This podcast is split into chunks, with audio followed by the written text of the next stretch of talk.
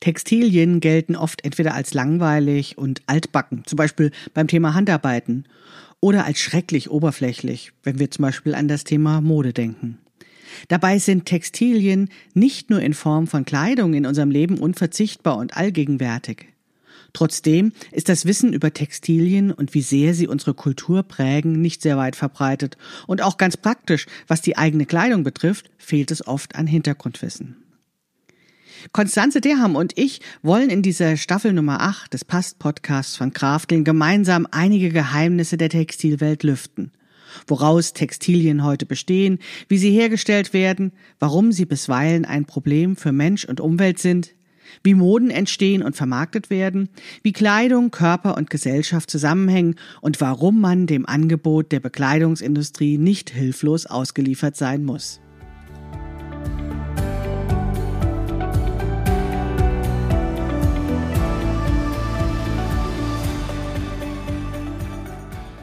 Hallo und herzlich willkommen zu Past, dem Podcast von Krafteln. Mein Name ist Maike Rentschbergner. Ich unterstütze Frauen dabei, sich selbst gut passende Kleidung zu nähen, die sie schön und stark macht. Meine Mission ist es, dieses Gefühl der Stärke, der Schönheit und der Zufriedenheit möglichst vielen Frauen zu ermöglichen. Zum Beispiel auch dir. Schön, dass du zuhörst.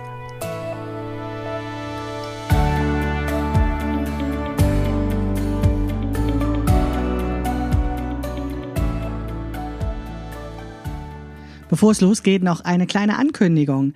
Am Donnerstag, den 17. veranstalte ich ein kostenloses, ja, Webinar würde man früher sagen, das darf man heute nicht mehr sagen, deswegen einen kostenlosen Inspirationstalk zum Thema Schnittanpassung und gute Passform. Und dazu möchte ich dich gerne einladen. Inspirationstalk heißt, ich gebe einen kleinen Input und danach können wir ein wenig plauschen und nett zusammen sein. Du kannst mir Fragen stellen zu meinen Angeboten oder auch sonst so. Vielleicht hast du ja noch irgendwas, was du unbedingt von mir wissen möchtest. Ja, du kannst dich dafür anmelden bereits. Den Link packe ich in die Show Notes und dann sehen wir uns vielleicht am Donnerstag, den 17. um 20.30 Uhr zum Inspirationstalk über Schnittanpassung. Aber jetzt geht's los.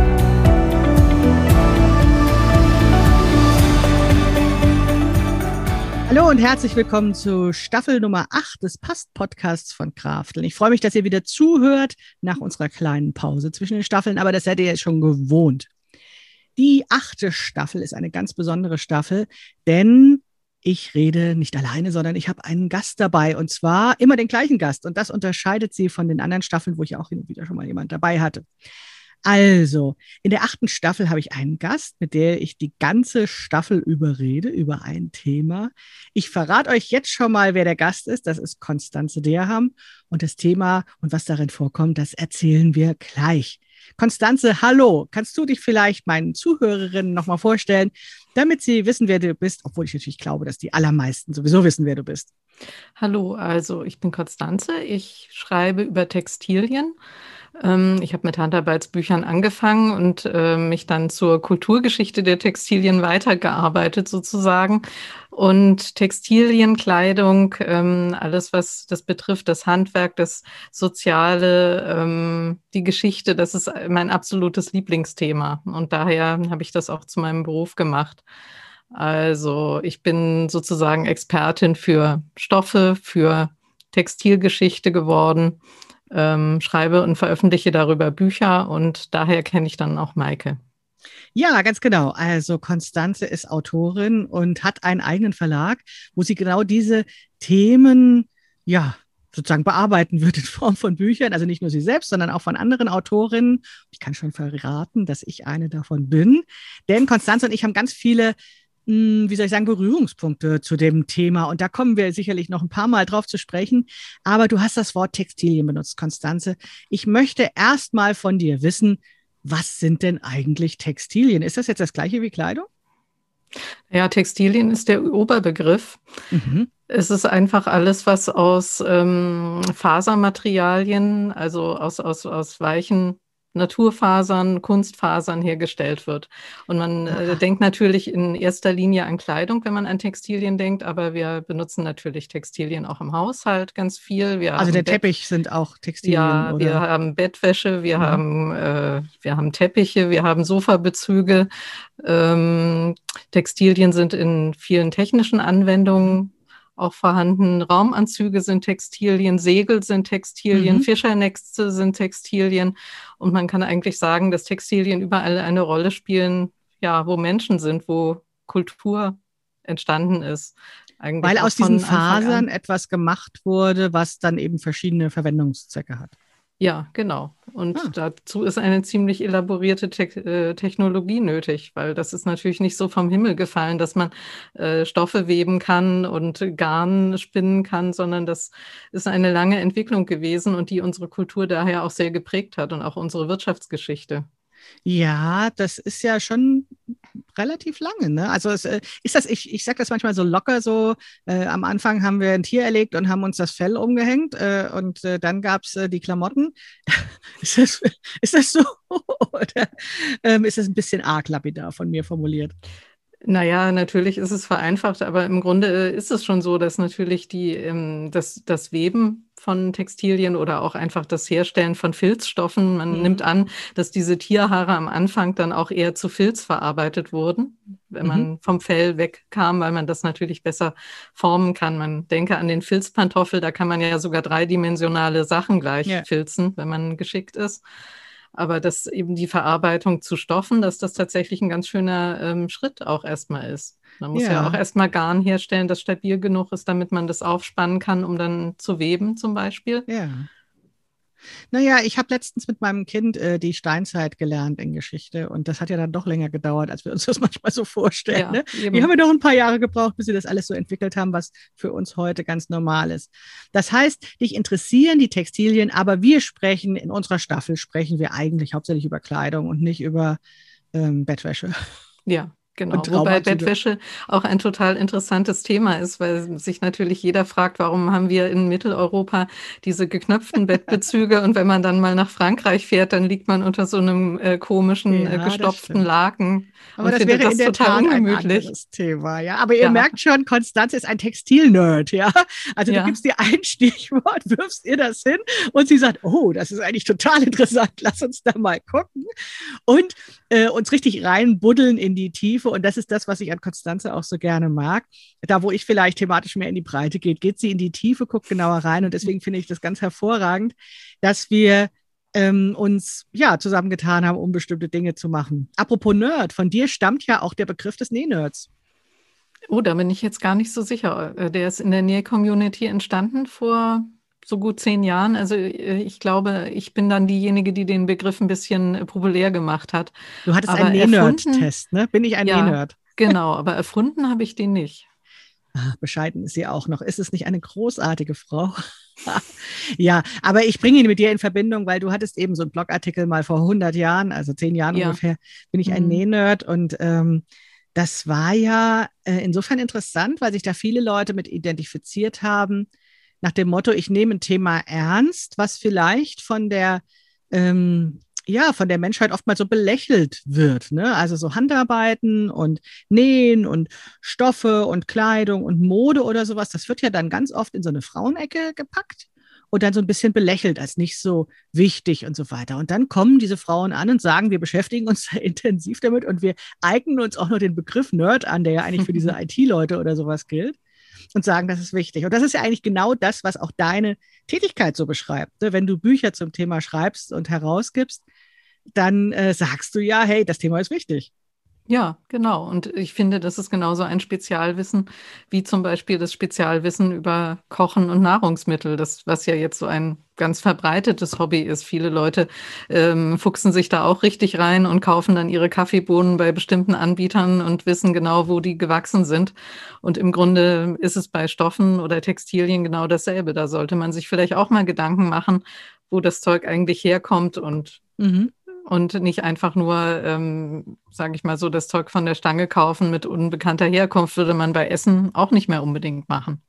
Nimmst du jetzt diese Analogie, weil ähm, beides aus dem Frauenbereich kommt oder warum hast du die jetzt gewählt? Ähm, nö, also ja, kommt die, das mit dem Essen so aus dem Frauenbereich? Ich überlege gerade, weil die ganzen ähm, richtig akribischen Hobbyköche, zumindest in den Foren, das sind meistens Männer oder auch Die die, es die Espresso-Maschinen-Freaks sind auch meistens Männer. Ah, das Also Freaktum, sozusagen das Nerdtum ist dann ja, mehr bei den Männern doch, doch, dieses und so? Spezialistentum. Also habe ich zumindest den Eindruck. Ja, das ist das, was öffentlich sozusagen so gezeigt wird, ne? Die Ja, Fernsehköche, die männlichen, aber ich finde es ja viel, viel schwieriger, 365 Tage im Jahr ein äh, nahrhaftes Essen auf den Tisch zu stellen, abwechslungsreich und was weiß ich was alles, ähm, als ein äh, Drei-Gänge-Menü zu kochen. ja, definitiv. Und da äh, an, sich anziehen genauso alltäglich ist wie jeden Tag essen, Mhm. ist das eigentlich auch ein Thema, dem man sich mehr widmen sollte. Es ist ja sogar auch noch ein Thema, was vielleicht gesellschaftlich noch mehr Auswirkungen hat, weil man sich ja auch für die Öffentlichkeit Mhm. anzieht. Mhm. Essen macht man ja sehr oft zu Hause oder wenn man möchte, kann man sagen, ich esse niemals in Gesellschaft, also äh, niemals auf der Straße oder im Restaurant, Ja. sondern immer zu Hause, so dass es gar keiner mitkriegt. Aber anziehen, sich anziehen, das ist ja wirklich auch was, was von anderen wahrgenommen wird, ganz zwangsläufig zumindest, wenn man die Wohnung verlässt. Ja, das machen wir ja irgendwann auch wieder, Ja, vermutlich. verlassen. Und sonst sieht man nur die obere Hälfte oder man muss immer behaupten, dass die Kamera nicht funktioniert. Ja, ganz genau. Ja, also ich will dir da natürlich nicht widersprechen, sondern ähm, ich sehe auch ganz viele Analogien zum Thema Essen oder Nahrung und Kleidung. Ähm, also ich habe letztens ganz viel nachgedacht über das natürliche, ähm, wie heißt das, Sattheitsgefühl oder sowas, Ernährungsgefühl und das natürliche Bekleidungsgefühl. Ne? Also gibt es eigentlich sowas, was wirklich so sozusagen wir erfühlen, dass das richtig für uns ist?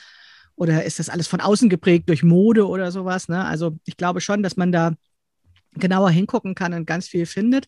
Aber wenn ich dich richtig verstanden habe, geht es dir darum, das, äh, ich sage jetzt mal, textile Wissen in die Welt zu bringen mit deinen Büchern, ähm, die du schreibst oder herausgibst, weil du meinst, dass das Thema diese Wichtigkeit, diese Sichtbarkeit braucht. Also wir haben jetzt in diesem Bereich Nahrung oder Essen und Kochblogs und so weiter einfach so einen, ähm, ich sage mal, Jahrzehnt des Interesses gehabt.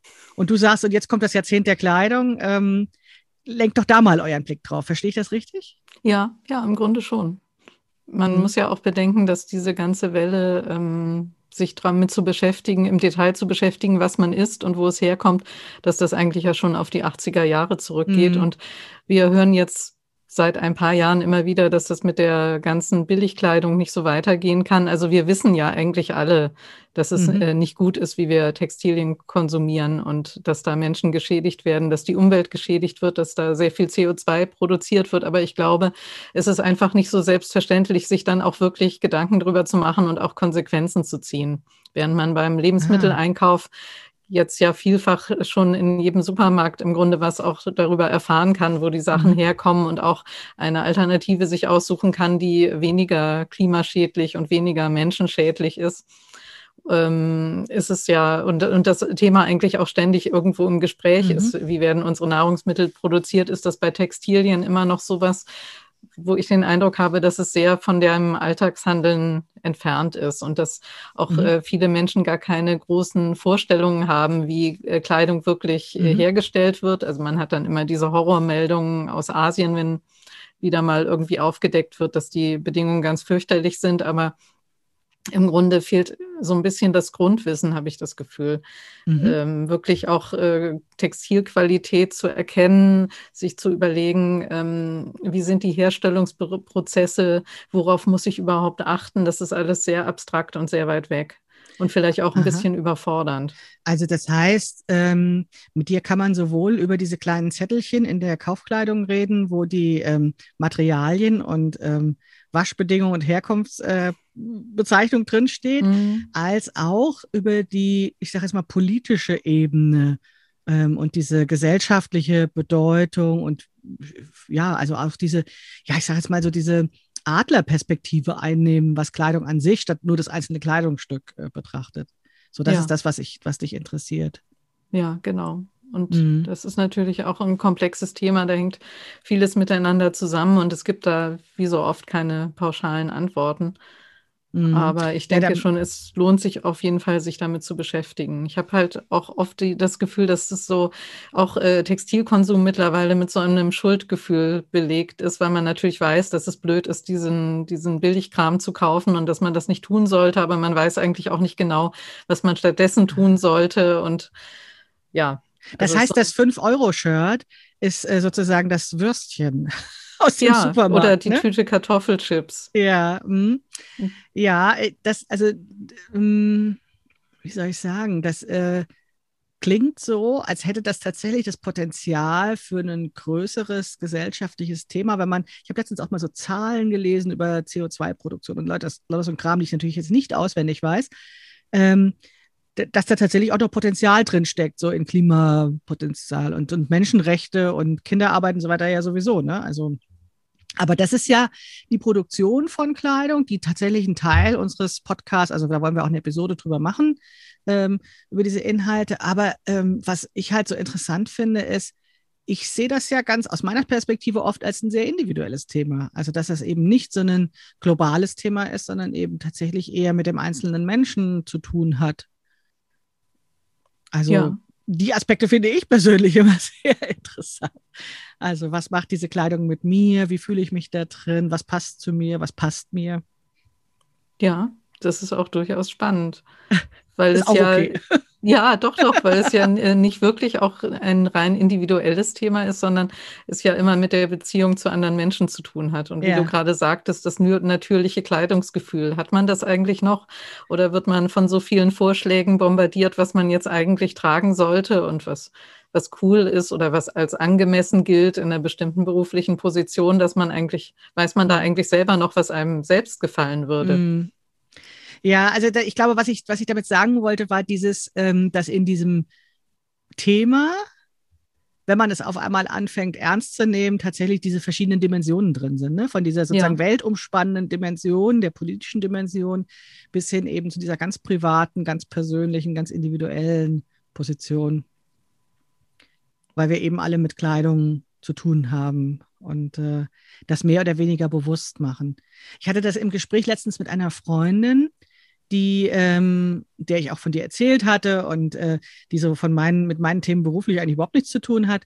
Und die sagte dann, dann nämlich auch irgendwie so, ja, also wenn ich ganz ehrlich bin, fällt für mich Kleidung vom Himmel. Ne? Also das, mhm. das ist, ähm, was sie dann beschrieb von sich, war dieses, ähm, eigentlich ähnliche Verhalten, wie das vielleicht das Kindergartenkind hat, ne? nach dem Motto, im Schrank sind immer Kleidung. Ne? So. Also ja. das ist, es ist einfach immer da und dann zieht es halt an und so und ähm, dann wird nicht so viel Gedanken sich darum gemacht. Und ihr wurde dann erst im Gespräch bewusst, dass ja, das tatsächlich nicht vom Himmel fällt oder einfach äh, da ist sozusagen. Und das ist, äh, glaube ich, so das, was, was ähm, also wo du so, so, wie so eine Mission hast, sozusagen die Welt aufzuklären, oder? Ja, ja, genau. Mhm. Denn mit dem Wissen könnte man dann bessere Entscheidungen treffen, was für Textilien man konsumiert und wie man sie pflegt, zum Beispiel, mhm. dass man länger was davon hat. Mhm. Aber das ist doch mehr als Haushaltstipps, ne? wie man sie pflegt, dass man länger was von hat. Das klingt ja so ein bisschen wie fragmutti.de. Ja, schon. Ähm, ja, natürlich läuft es auch etwas darauf hinaus, dass es äh, Haushaltstipps sind, aber äh, ich stelle halt immer wieder fest, dass, dass diese Haushaltstipps heutzutage halt nicht mehr bekannt sind. Mm, das stimmt, ja. Und das, da haben wir wieder die Parallele zum Essen. Ne? Also so wie ich auch beobachte, dass es eben ganz viele Leute gibt, die einfach nicht mehr kochen können, ne? weil sie eben zum Beispiel dann sich nur im Restaurant, in der Mensa, äh, ernährt haben und weil sie einfach diese, diese vielen kleinen Tricks oder auch diese, sag ich mal, Handbewegungen gar nicht können, die eben mit dem, mit dem Kochen verbunden sind. Und das ist ja eigentlich ein, ähm, äh, wie soll ich sagen, das sind ja eigentlich ähm, Kenntnisse, die von Generation zu Generation früher weitergeleitet wurden, wo man wie so einen Bruch hatte in den letzten Jahrzehnten, wo man dann einfach gesagt hat, ähm, weil das ja industriell erzeugt wird und wir das irgendwie kaufen können, brauchen wir das Wissen nicht mehr. Also es reicht, wenn ein paar Leute das wissen, so ungefähr. Ne? Ja, genau. Und das ist halt auch uns, äh, tendenziell unsexy, dieses Wissen zu haben. Oder vielleicht auch unfeministisch, könnte man sagen. Also ich mhm. habe so den, manchmal den Eindruck, dass gerade die ältere Feministinnen-Generation ähm, sehr sehr darauf bedacht ist, mit diesen als weiblich konnotierten Arbeiten und diesem Wissen nicht mehr äh, in Verbindung gebracht zu werden. Ach, das weiß ich gar nicht, ob das die Älteren sind. Ich erlebe das tatsächlich eher bei den Jüngeren, wir Älteren. Ich weiß ja nicht genau, wo du die Grenze setzt. Aber ich komme ja noch aus der Generation, die in der Schule gestrickt hat. Äh, und äh, du auch, denke ich mal. Ne? So wir ja. können blind stricken, weil wir es unter dem Schultisch machten. Ähm, da war das irgendwie noch ganz normal. Da ist eher die Abgrenzung zu dem Thema, naja, wie soll ich sagen, sich selbst schmücken durch Kleidung oder sowas. Ne? Das, ähm, dieses, ähm, ja, Sexiness oder sowas spielte in der Generation vielleicht eine andere Rolle, als es bei den Jüngeren hat. Und bei den jüngeren Feministinnen, da habe ich eher so das Gefühl, dass sozusagen auf der großen Ebene die Welt verändert wird und dass dann gesagt wird, wer sich eben mit äh, Handarbeiten zum Beispiel beschäftigt, dass das diejenigen sind, die sich in so ein 50er-Jahre-Rollenbild äh, fügen und dementsprechend gar nicht politisch sind. Und das ist ja etwas, was uns beide sehr verbindet, dass wir sagen, ja, das ist durchaus ein äh, politisches Thema. Also das ist eben kein, äh, ich ziehe mich zurück in mein Idyll, sondern das ist ein politisches Thema, Kleidung und Handarbeiten. Ich werde hier gerade vom äh, Paketboten äh, äh, auf der Straße, der springt gerade vom Fenster hin und her. Also entschuldige, ich bin jetzt, ich glaube, ich muss mich da mal kurz drum kümmern. Wir haben keine Klingel, deswegen. Okay. Äh, tut mir leid. Ja. Kein Problem. Ja. Ich hatte zuletzt gesagt, dass die jüngeren Feministinnen den Rückzug in das Handarbeit, also ja. die, das Handarbeiten als einen Rückzug in die 50er Jahre ähm, Idylle sozusagen machen und das nicht als politisch empfinden. Ja, genau. Also mm, da bin ich auch so ein bisschen gar nicht so deiner Meinung, weil ich, also da, da ist es jetzt die Frage, wer ist eine jüngere Feministin? Das war auch nicht ich, meine Meinung, ich habe das zitiert. Ach so, Woher war das Zitat jetzt? Ähm, ich habe das nicht zitiert so von einer bestimmten Person, aber ich habe das Gefühl, dass die jüngeren Frauen und die jüngeren Feministinnen ähm, das ist ja auch ihr Anrecht. Mit in, in den 20ern mhm. wollte ich auch die ganze Welt verändern. Ne? Also sagen, wir machen ja. die wichtigen Dinge. Wir kümmern uns um die Abschaffung des Patriarchats und des Kapitalismus und so weiter und so fort. Und ihr, diejenigen, die handarbeitet, und ich weiß gar nicht, ob sie da einen bestimmten Altersbegriff dann haben. Mhm. Die sagen, die Frauen, die dann eben auf Instagram irgendwelches Makramee zeigen, so, ne? ja. um das jetzt mal so zu sagen, ähm, ihr zieht euch zurück in das Private, ihr macht eure Wohnungen hübsch, ihr macht euch hübsch und das ist eben nicht politisch. So. Und da widerspreche ich und sage, nein, nein, das äh, ist ja durchaus politisch und das ist ja etwas, was uns eint. Und deswegen sind wir uns ja nicht uneinig. Nee, das stimmt. Ich finde, es ist auch irgendwie falsch, so eine strenge Dichotomie aufzumachen. Also wer seine Wohnung hübsch macht, kann nicht feministisch sein oder kann nicht auch die Welt verändern wollen. Das ist ja jetzt auch die Frage, ob es überhaupt sinnvoll ist, das so streng zu trennen, dass man nur das eine oder mhm. das andere sein und machen kann. Mhm. Und ich habe halt bei vielen jüngeren äh, bis ganz jungen Feministinnen auch das Gefühl, dass tatsächlich dieses selber machen, weil es ja so einen Aspekt hat, dass man ähm, Selbstwirksamkeit hat, dass man unabhängig ist, dass es dadurch schon auch eine gewisse Akzeptanz, sage ich mal, hat. Das ist vielleicht die Brücke, die man bauen kann, ne? Also, ja. dass man sagen kann, äh, so erkläre ich euch das, dann versteht ihr das auch. Ja. Oder unsere Podcast-Staffel, die wir vorhaben, wo es ja wirklich um sehr viele Aspekte des Handarbeitens gehen soll. Also wir werden versuchen, in mehreren Episoden, vermutlich acht Episoden, eben diese ganze Bandbreite der Perspektiven aufzunehmen, die man eben auf das Thema Kleidung haben kann, im Gespräch miteinander, so wie wir das eben auch heute machen, dass wir eben äh, die Expertise von Konstanze nutzen und äh, eben meine komischen Fragen dazu, um uns eben dieses Thema ähm, anzuschauen. Wollen wir da nochmal genauer drauf gucken und mal ein bisschen erzählen, was es in den nächsten Folgen so geben wird? Konstanze, willst du schon was verraten? Ja, dann kann ich mal auf meinen Zettel gucken, wo ich das alles notiert habe. Ja, das muss jetzt nicht ganz so genau sein. Du musst auch die Reihenfolge nicht so machen, damit das, ja. das wird ja langweilig, oder? Ja, okay. Also ich muss aber trotzdem mit einem Auge drauf schauen, sonst schaffe ich das nicht. Das sei dir gewährt. Also die, wir hatten eine Folge geplant über Materialien, also über sozusagen die Grundstoffe der Kleidung oder der Textilien, mhm. Fasern und Kunstfasern mhm. und wie sich das alles so entwickelt hat, warum wir jetzt so viel Kunstfasern tragen. Dann, Immer spannend, ja. Ja, dann hatten wir eine Folge geplant über äh, Handel, Wirtschaft, Handwerk, Geschichte. Mhm. Wie sind die Fasern, die Textilien, die Stoffe eigentlich zu uns gekommen? Wie hat sich diese äh, Technologie entwickelt? Wo stehen wir da jetzt? Ähm, was für Handelsbeziehungen gibt es dadurch? Mhm. Wie wirkt sich das auf unsere Wirtschaft aus? Dann haben wir eine Umweltfolge geplant, eine Modefolge und dann nochmal eine Kleidung- und Ich-Folge, wo es mehr um die äh, gesellschaftlichen beziehungsweise ja ähm, die, die sozialen Zusammenhänge von Kleidung geht. Ah, total spannend. Ich hoffe, ihr ja. seht das genauso da draußen an den Kopfhörern und Lautsprechern. Ich finde das Programm jedenfalls sehr, sehr spannend. Du hast noch einen Aspekt vergessen oder du wolltest, ich habe dich unterbrochen, das war dann sozusagen, wir kommen am Schluss so in Richtung äh, Körper. Ja. Wo, welch Wunder, ne? Eines ja. meiner Lieblingsthemen. Ähm, das heißt, wir, wir ähm, versuchen, die verschiedenen Blickwinkel aufzunehmen und auch tatsächlich, was wir vorhin schon mal hatten, von dem Großen ins Kleinere zu gehen. Ne? Also so von der wirtschaftlichen, politischen Betrachtung, Umwelt und so weiter, dann hin eher zu ja, dem, dem Individuum und der persönlichen Bezug zur Kleidung. Ja, das wird total spannend, da bin ich mir ziemlich sicher. Ähm, wenn wir ähm, das besprechen in den nächsten Wochen, wird einmal die Woche eine Episode erscheinen und wir laden euch jetzt schon dazu ein, uns Fragen zu stellen. Ihr kennt jetzt ja die Bandbreite der Themen, die wir so ungefähr vorhaben. Wenn ihr Fragen an uns habt, die wir ähm, klären können, sollen, dann werden wir die, je nachdem, wann die uns erreichen, entweder in die jeweilige Episode noch mit einbauen oder vielleicht dann auch noch die Staffel ein bisschen verlängern.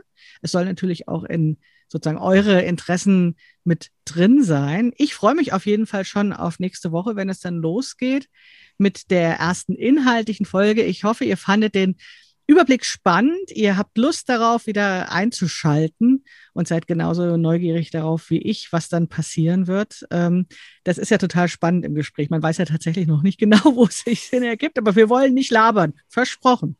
Also, wir hören uns nächste Woche. Bis dahin alles Gute. Tschüss, eure Maike Rentschbergner und Konstanze. Ach, und Konstanze auch noch. Okay, tschüss, bis nächste Woche. Tschüss.